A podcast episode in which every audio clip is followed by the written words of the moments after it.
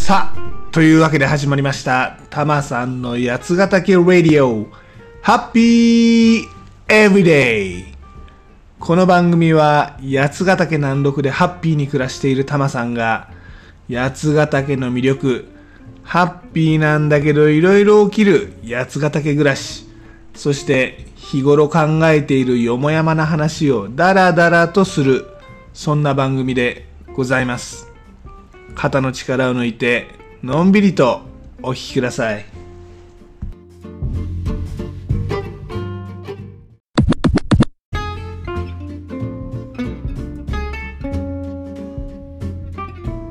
今回はヤマトっていう新しいコワーキングスペースができたんだよってお話です。で別に新しい施設ができたっていうだけだったらそこまで面白くはないんだけど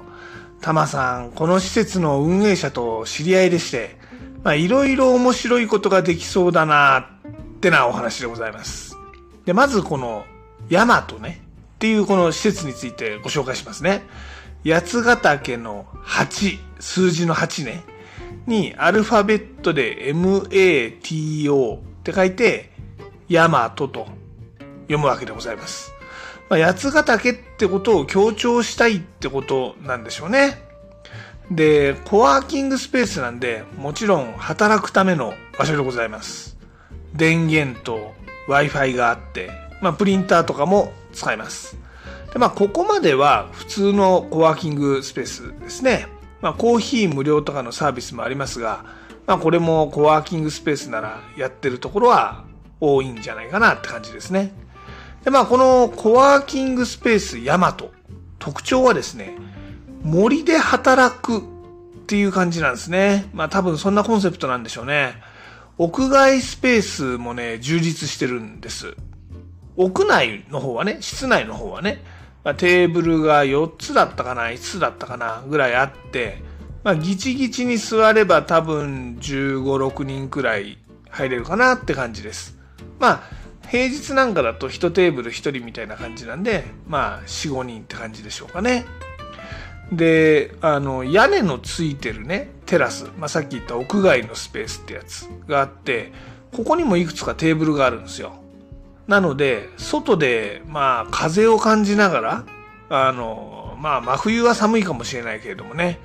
あの、森を見ながら働くとかっていうのもできるのが、まあ、魅力ですね。さらにね、ここね、キャンプ場も併設してるんですよ。って言っても、一般的なキャンプ客は受け入れてないんです。で、このコワーキングスペースの利用者が、まあ、テントでも働けるよと。なんなら宿泊してもいいよ。って、まあそんな感じになってます。なので、チームビルディングみたいな、まあチームワーケーションでね、昼間はバリバリ働いて、夕方からキャンプファイヤーでまあ夜はテントで寝るなんてプログラムもできちゃうわけです。これさ、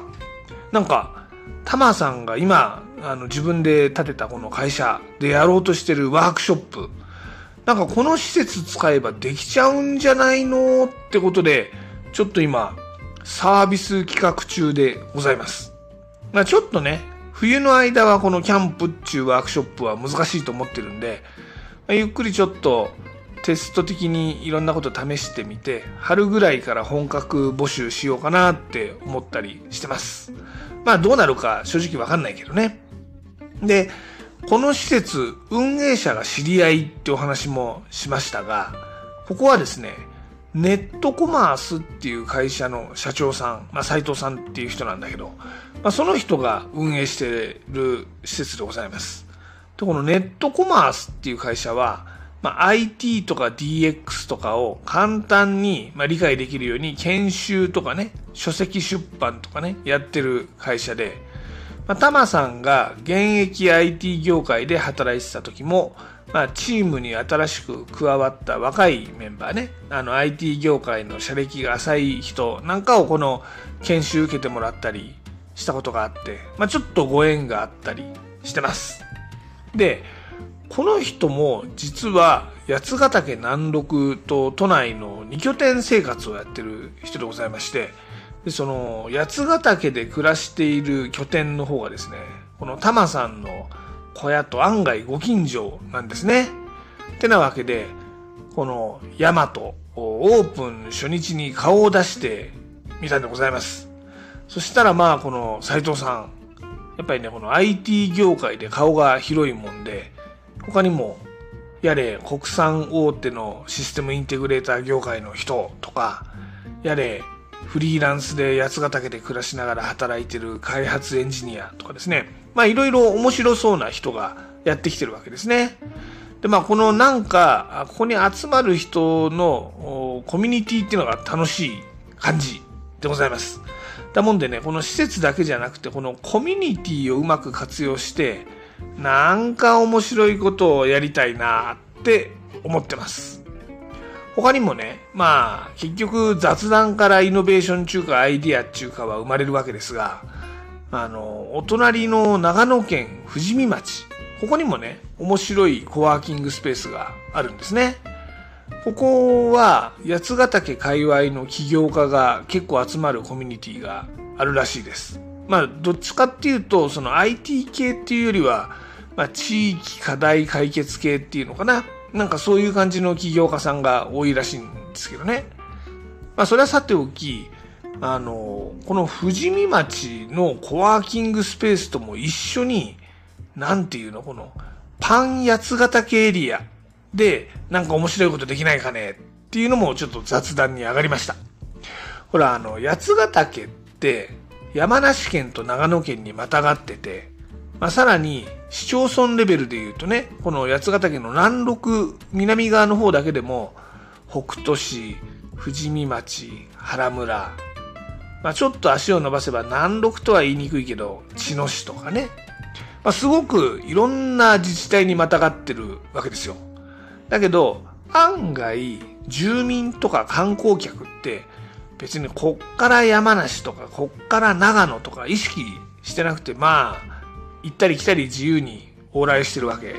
すわ。だからこの八ヶ岳エリアっていうことで自治体を超えて面白い人間と面白いことできたらそりゃ面白いよねって考えてます。どうやら富士山のエリアでも山梨とか静岡とかね、まあ、あの、山梨の中でもいろんなあの自治体があるわけですが、その自治体をまたがって富士山エリアっていうことでいろいろやってるらしいんですよ。だからまあ、八ヶ岳でも似たようなことできたら面白いなって思いました。まあ、果たしてどうなるかね。これはまあぶっちゃけまだまだこれから、あの今はアイディアの卵みたいな状態でございますんで、どうなるかはようわかりませんが、あの、タマさん、いろんな新しい人と出会って、これから楽しくなりそうだぞって思った、そんな一日でございました。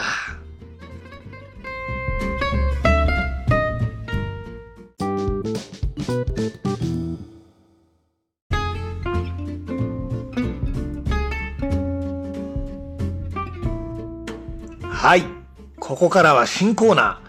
タマさんの頑張りすぎないアウトドアでございます。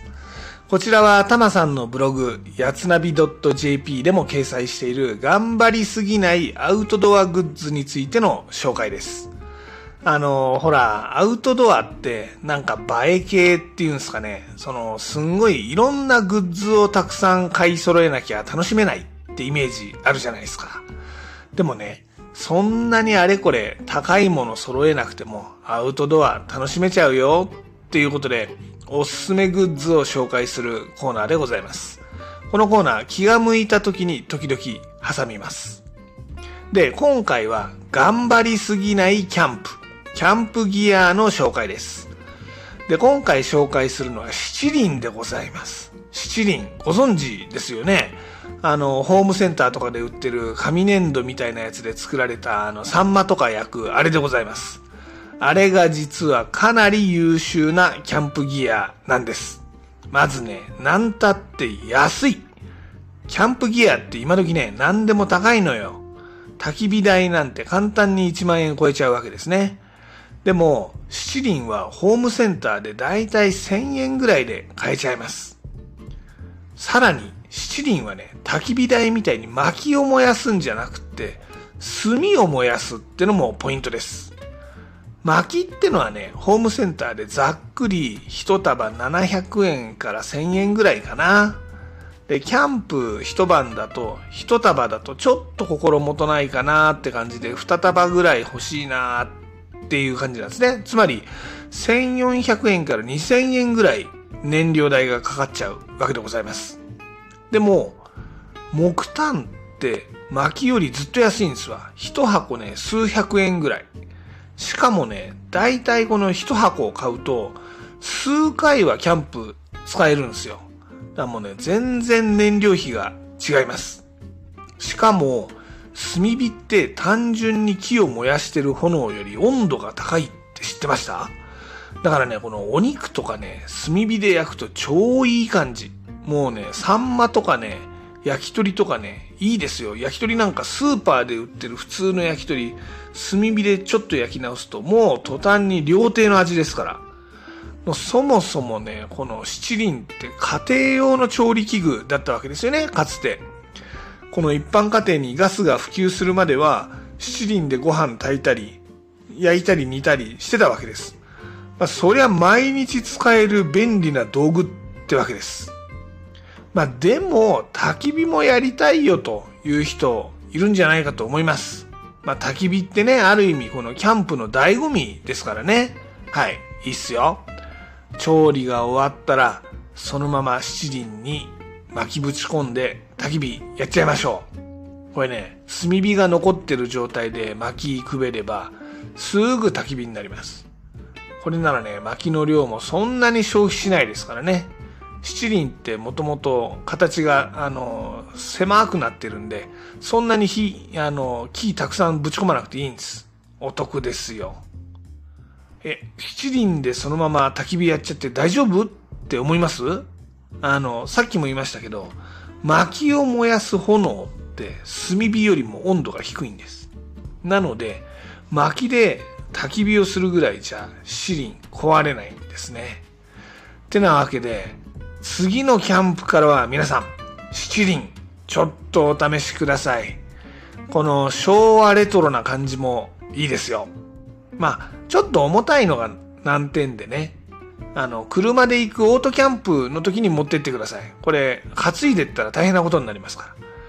ら。あとは、まあ、この七輪ね。もっともっと伝えたいことはいっぱいあるんだけど、詳しいお話、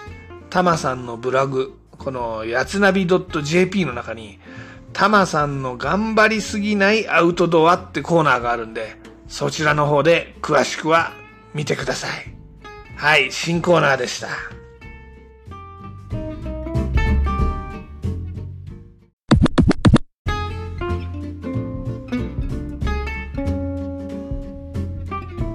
さて、タマさんの八ヶ岳暮らしは、インスタグラムのハッシュタグ、ブラタマリ的なでも案内しております。また、八ヶ岳で楽しめるアクティビティや移住に役立つ情報などは、タマさんのブログ、やつなび .jp、yatsunavi.jp でもお届けしておりますんでね。こちらもぜひご覧になってみてください。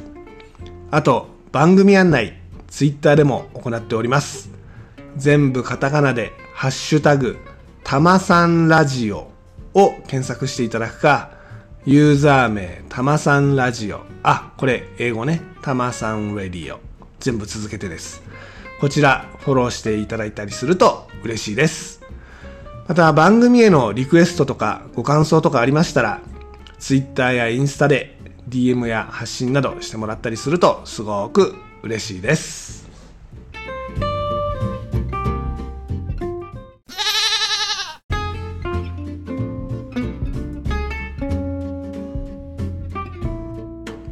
で、今回のエンディングテーマですが、佐々木勲の真っ赤なスカーフをお届けします。はい、そうですね。宇宙戦艦ヤマトのエンディングでございます。まあ、今回はヤマトってコワーキングスペースのお話だったんで、ヤマトでございます。ここでね、あえてエンディングを持ってくるあたりが、タマさん、センスいいですね。うん。宇宙戦艦ヤマト、もちろんこれはあの70年代の初代アニメオタクを生み出した名作アニメですが、2013年にリメイクされてます。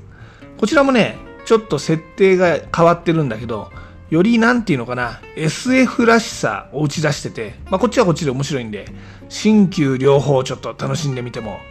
いいんじゃないでしょうかね。どうでしょうか。はい。で、例によって僕はジャスラックに参加してるわけではないので、番組の中でこの曲をお届けすることはできません。なので、ご自身で番組の後で配信サービスとかでこの曲を聴いてみてください。でも、ちょっとだけお手伝いさせていただきます。アレクサ、佐々木勲の真っ赤なスカーフかけて。では、ごきげんよう。また次回。